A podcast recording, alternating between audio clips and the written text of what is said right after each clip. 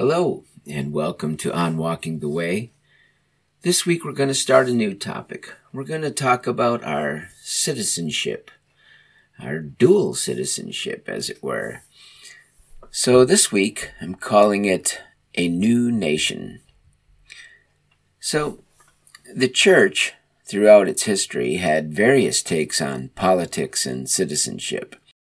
It has, at various times, been deeply political often to its own harm, and at other times it has refused to even discuss politics.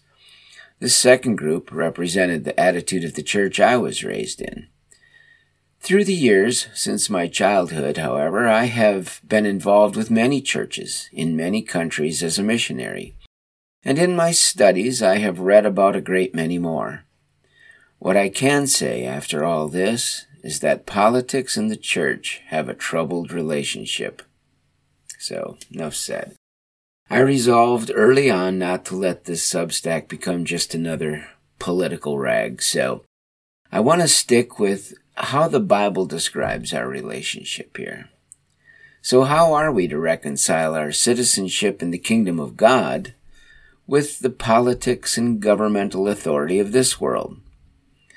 Peter gives us some of the best advice on this, I think. So, for the next few weeks, I think it would be encouraging to look at our dual citizenship, as it were, and how to resolve the inevitable tension between the two.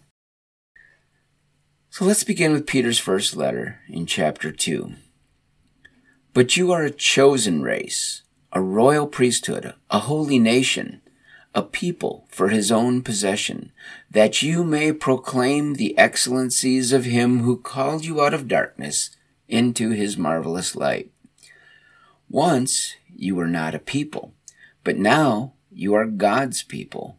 Once you had not received mercy, but now you have received mercy. So the first thing Peter calls to mind for his readers is that they have a calling and an identity that is above their bare existence on earth as human beings. He also reminds them that they have a citizenship that is above any earthly citizenship. Just look at the labels in this passage chosen race, royal priesthood, holy nation, and a people for his own possession. I don't know about you, but when I look in the mirror in the morning, those are not the first things that spring to mind. You might be saying, well, of course not, me either. But actually, this is not good. Because for a Christian, these labels are the truth. It is my feelings and assumptions that are constantly trying to lie to me.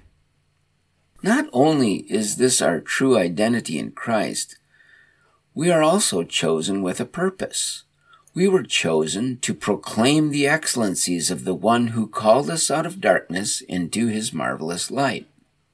We were nothings and nobodies. Now we are God's people. And we belong to God because he has extended his mercy to us, even while each of us were living entirely for ourselves in utter opposition to God. If this description does not seem to fit you, it is only because you have not yet recognized the darkness in your own heart and the outrageous grace that God is showing us day by day through His mercy. We were all living in rebellion until the grace of God came to us through the death and resurrection of Jesus. He is our King because He has conquered the power of evil. And He has given us everything we need and everything that we have that is good and eternal resides in Him. He's the source of our life, and He is quite literally our future. We are a part of His holy nation now, and we are priests in the new temple. With that truth in mind, it becomes clear that some kind of response is required if we are to embrace our citizenship in God's kingdom. So let's read on. Beloved, I urge you as sojourners and exiles to abstain from the passions of the flesh, which wage war against your soul. Keep your conduct among the Gentiles honorable, so that when they speak against you as evildoers, they may see your good deeds and glorify God on the day of visitation. This language sounds a bit foreign and dated, even in modern translations, particularly in the West, because historically it has been a long time since any of us have personally had to face an actual exile. Exile is something we tend to watch on the news rather than experience. Sojourners is a bit easier for us to grasp because anyone that has had the blessing of travel knows what it is like to be a foreigner and sometimes even a hated foreigner. My first experience with this was in Brazil over 30 years ago. I was having breakfast in a cafe with my family when someone inserted himself into our conversation and asked if we were Americans. When I said yes, he proceeded to tell me exactly how I thought and why America, uh, why America was so evil and how all that was manifested in me somehow. I smiled and let him talk. But that was the first time in my life I felt like a true sojourner. I was a stranger in a foreign land. That experience struck, stuck with me, and I often thank God for it, because over the years I've learned much from that exchange. It taught me things about travel and more importantly, it taught me things about my own attitude toward strangers and foreigners. But here Peter tells us we are all exiles, living as foreigners in a land that does not love or understand us. In fact, Jesus tells us in the Gospel of John that the world hates us, and we should not be surprised because it hated him first. So how should we act as exiles and visitors. Peter gives us two categories of things to think about in this regard. First, we need to deal with our own passions of the flesh, quote, right? Interestingly, in modern English, passion has actually become a positive word somehow, which is confusing because the Bible consistently considers our passions, or more accurately, our feelings and desires, as things that need to be controlled. In biblical terms, to be led by our physical desires and feelings is the road to destruction. So, Peter's first advice is to gain mastery over these feelings and desires, to abstain from them, to set them aside. We must live in freedom from these desires. They must not rule us. If we are to live as we should and represent ourselves as true and free citizens of the kingdom of God to this world, second, we need to live honorably and do good so that we may demonstrate the truth to this world rather than just talk about it. The net result of such actions is that even the unbelievers will have to admit the truth and give glory to God on the quote, day of visitation. Which takes us to the final point of this passage. What is the day of visitation? The day of visitation is synonymous with terms like the day of the Lord. It is what we've been talking about for weeks now. There is a day coming when all created beings will have to give an account to their Creator.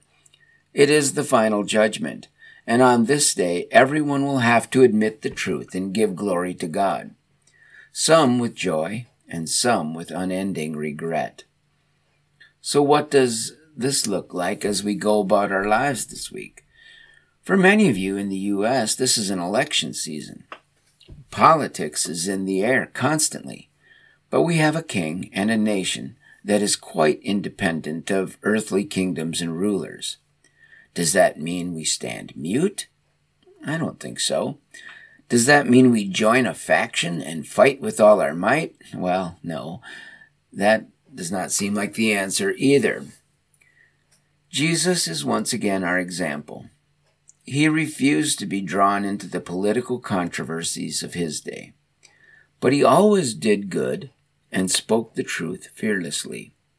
To walk in his way means we do good to others and we speak the truth, but honorably we do what we can to help others to see, both in our words and deeds, that there is a kingdom that is uncorrupted by money and power. It is an eternal kingdom, and we serve an eternal king, one that has laid down his life so that anyone who accepts him as the true king may live forever.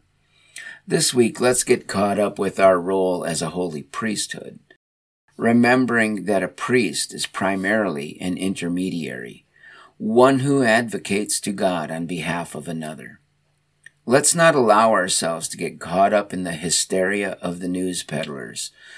Let's be a true priesthood and good citizens of both heaven and earth this week and intercede for a lost and dying world while doing good and speaking the truth.